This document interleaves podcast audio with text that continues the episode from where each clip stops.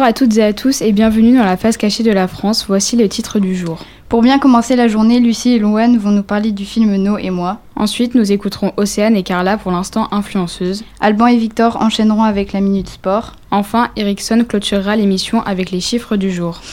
Nous accueillons donc Lucie et Louane. Bonjour. Aujourd'hui, vous allez donc nous parler du film No et moi, un film de Zabou Bretman parlant sans filtre des différences entre les individus de milieux sociaux. Exactement, c'est un film qui représente avec justesse les différences entre différents milieux sociaux. Qu'est-ce qu'un milieu social? Un milieu social est un environnement dans lequel évolue un individu. Il se caractérise par notre façon d'agir et de penser. Parlez-nous donc de ce film que vous avez étudié. C'est un film avec Julie-Marie Parmentier et Nina Rodriguez. Il a été réalisé en 2010. Il parle de Lou, une ado surdouée de 13 ans, qui rencontre No, une jeune SDF de 18 ans, à la gare d'Austerlitz. Elle doit l'interviewer pour un exposé au lycée, mais Lou se rend compte de la situation sociale dans laquelle se trouve No. Elle essaye donc par tous ses moyens que No retrouve une vie ordinaire. Dans ce film, on peut voir deux milieux sociaux différents. Nora, dite No, dort seule dehors. Elle a été élevée par ses grands-parents, puis placée dans un internat car elle a été abandonnée par sa mère. Suite au départ de celle-ci, sa scolarisation a été stoppée.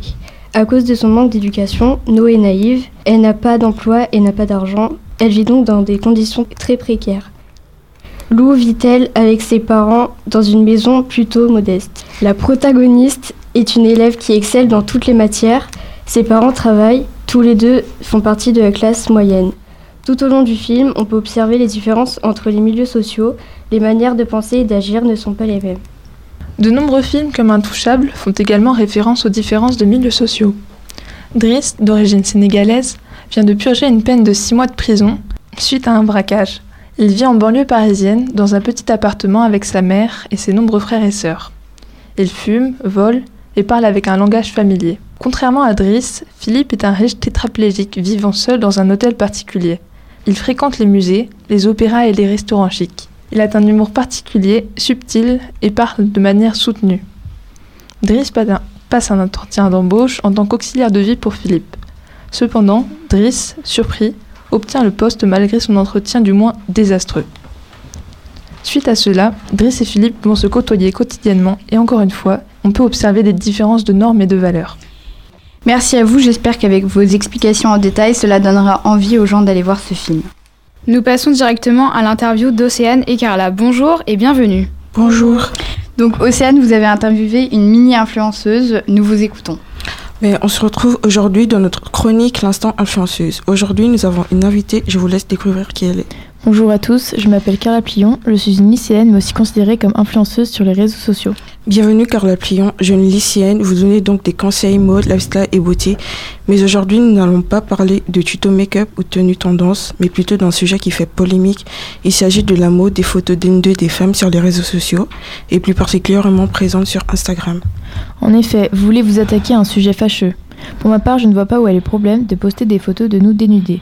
Chacun est libre de faire ce qu'il veut, mais il est vrai qu'il est difficile aujourd'hui de ne pas faire polémique sur les réseaux sociaux. Mais pourquoi faire des polémiques autour des femmes et pas des hommes? Plein d'hommes postent des photos de dénudés et ce n'est pas pour autant qu'ils font du bad buzz ou qu'ils se font insulter. Alors que lorsque c'est une femme, elle est très rapidement insultée. Pensez-vous qu'il y a une sorte de stéréotype qui renvoie à cette idée que les femmes doivent avoir de la pudeur et les hommes non? Oui, bien sûr, et ça depuis la création des réseaux sociaux. Dans plusieurs situations, les femmes ont été éduquées dans le but de ne pas trop se montrer et les hommes de s'imposer. En outre, il y a certaines femmes qui ont voulu s'assumer, être libres et passer au-dessus de ces stéréotypes, sauf que la plupart se sont fait rayer sur les réseaux et d'autres ont eu des conséquences bien plus graves. Enfin, je voudrais vous poser une dernière question. Pensez-vous qu'il y aurait depuis quelques années un contrôle social qui se serait renforcé avec les réseaux sociaux? Totalement, en soi ce contrôle a toujours été présent. Cependant, les réseaux sociaux mettent en évidence les cibles des haters, Dès que quelqu'un va faire quelque chose, il va automatiquement passer entre guillemets au jugement des personnes, si c'est quelque chose de bien ou quelque chose de mal. Et si c'est quelque chose qui est jugé mal, tout de suite on va en faire une polémique, la mettre dans une case, la montrer du doigt, faire des tweets méchants. Les réseaux sociaux renforcent le contrôle social qui tente de conformer chaque individu aux normes en place. Je crois que tout a été dit. Nous allons vous quitter sur cette note salée. Merci à vous de m'avoir accueilli sur votre plateau. Je vous dis à la prochaine. Merci à tous de nous avoir écoutés. On se retrouve dans tous demain, même heure, pour débattre sur d'autres sujets autour de la rubrique Star Instant Influenceuse. Merci beaucoup. Tout de suite, nous recevons Alban et Victor pour la Minute Sport. Bonjour. Bonjour. Vous allez donc nous parler du football, notamment des salaires hommes-femmes. Nous sommes à votre écoute. Oui, effectivement, aujourd'hui, nous allons vous parler du nombre de licenciés dans deux sports, le football et la danse, et essayer de vous expliquer les écarts constatés. Puis nous approfondirons avec la question des salaires annuels dans le football pro français, au niveau masculin, mais aussi féminin. Entre 14 ans et 20 ans, sur 100 filles, 45 abandonnent la pratique sportive, alors que sur 100 garçons, 35 abandonnent la pratique sportive, selon le ministère de la Ville, de la Jeunesse et des Sports en 2014. Selon la FFF et la FFD, en 2018, parmi les licenciés en football, 96% sont des garçons et 4% des filles. A l'inverse, parmi les licenciés en danse, 7% sont des garçons et 93% sont des filles. Mais comment expliquer un tel écart? Si les filles sont plus attirées par des sports de création, de souplesse, de délicatesse, les garçons semblent être attirés par des sports de force, d'endurance. Mais comment expliquer ces attirances? Ces attirances sont dues à ce que le sociologue appelle la socialisation genrée. Mais peux-tu m'expliquer ce qu'est la so- socialisation genrée? La socialisation genrée, c'est le fait que les garçons et les filles sont élevés de manière particulière en respectant certains stéréotypes véhiculés par la société. Ainsi, en pratiquant des activités sportives différentes, les filles et les garçons acquièrent des compétences différentes. Tout d'abord, on constate que les filles sont plus nombreuses à abandonner la, pratique sportive. En revanche, ce qui est préoccupant, c'est lorsque ces différences aboutissent à des inégalités salariales. C'est ce, ce que nous allons vous démontrer maintenant avec les salaires annuels dans le football pro français au niveau masculin, mais aussi féminin, plus précisément dans le club de l'Olympique lyonnais, où le salaire annuel féminin moyen est proche du salaire annuel mensuel masculin. C'est-à-dire qu'un joueur de l'Olympique lyonnais peut travailler seulement un mois pour avoir le même salaire qu'une joueuse de l'Olympique lyonnais qui travaille un an. Les joueuses de l'Olympique lyonnais gagnent en moyenne 162 000 euros par an, tandis que les joueurs de l'Olympique lyonnais gagnent en moyenne 150 000 euros par mois, soit 1,8 million d'euros par an. Selon RMC Sport en 2018 et 2019, ces différences de salaire peuvent s'expliquer par les différences de pratiques sportives, et cela dès l'enfance. Également sur les pubs, les partenariats qui rapportent beaucoup plus dans le football masculin que féminin. Également par les différences de pratiques sportives, qui font que les filles acquièrent des compétences différentes que les garçons. Nous vous remercions pour votre participation. Nous terminons cette émission avec Ericsson. Bonjour. Vous allez donc euh, évoquer un sujet qui touche la plupart des pays, l'inégalité homme-femme. Aujourd'hui, euh, pour notre chronique, les chiffres du jour, nous allons parler les nombreuses différences entre les individus issus de milieux sociaux distincts, mais aussi entre les hommes et les femmes. On commencera par analyser les, les niveaux d'études et les élèves issus de différents milieux sociaux. Si la démocratisation des études qui a eu lieu au XXe siècle a permis à tous les, à tous les milieux sociaux d'accéder au baccalauréat, on constate que la, que la part des enfants de cadres ou des professions, professionnels intermédiaires est plus élevée que la part des enfants d'ouvriers.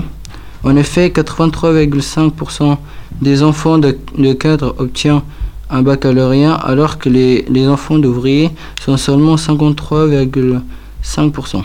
20% des enfants d'ouvriers non qualifiés sont diplômés du supérieur. C'est quatre fois moins que les enfants de cadres ou d'enseignants. On peut ainsi observer que l'origine sociale conditionne fortement l'accès au diplôme et à la réussite. S'il existe les inégalités dans l'accès au diplôme, il existe aussi les inégalités dans le monde professionnel et notamment entre les hommes et les femmes. En effet, 1,2 million de, femmes euh, salariées sont en situation de, euh, de temps partiel subi contre seulement 471 millions d'hommes. Pour les temps complets, les femmes euh, sont rémunérées 16,3% de, moins que les hommes et à poste et expérience équivalent, elles touchent euh, 12 12,8% de moins. Plus une femme monte dans la hiérarchie, plus les, écarts se creusent. Une femme de, cadre touche un, quart de moins qu'un homme à poste équivalent. Encore largement défavorisées dans le monde professionnel, les femmes occupent plus souvent les emplois à temps partiel, souvent subis avec le moindre responsabilité. Merci et à bientôt. La face cachée de la France, c'est terminé pour aujourd'hui. Vous pourrez retrouver toutes nos émissions sur www.lafacecachée de la France.fr.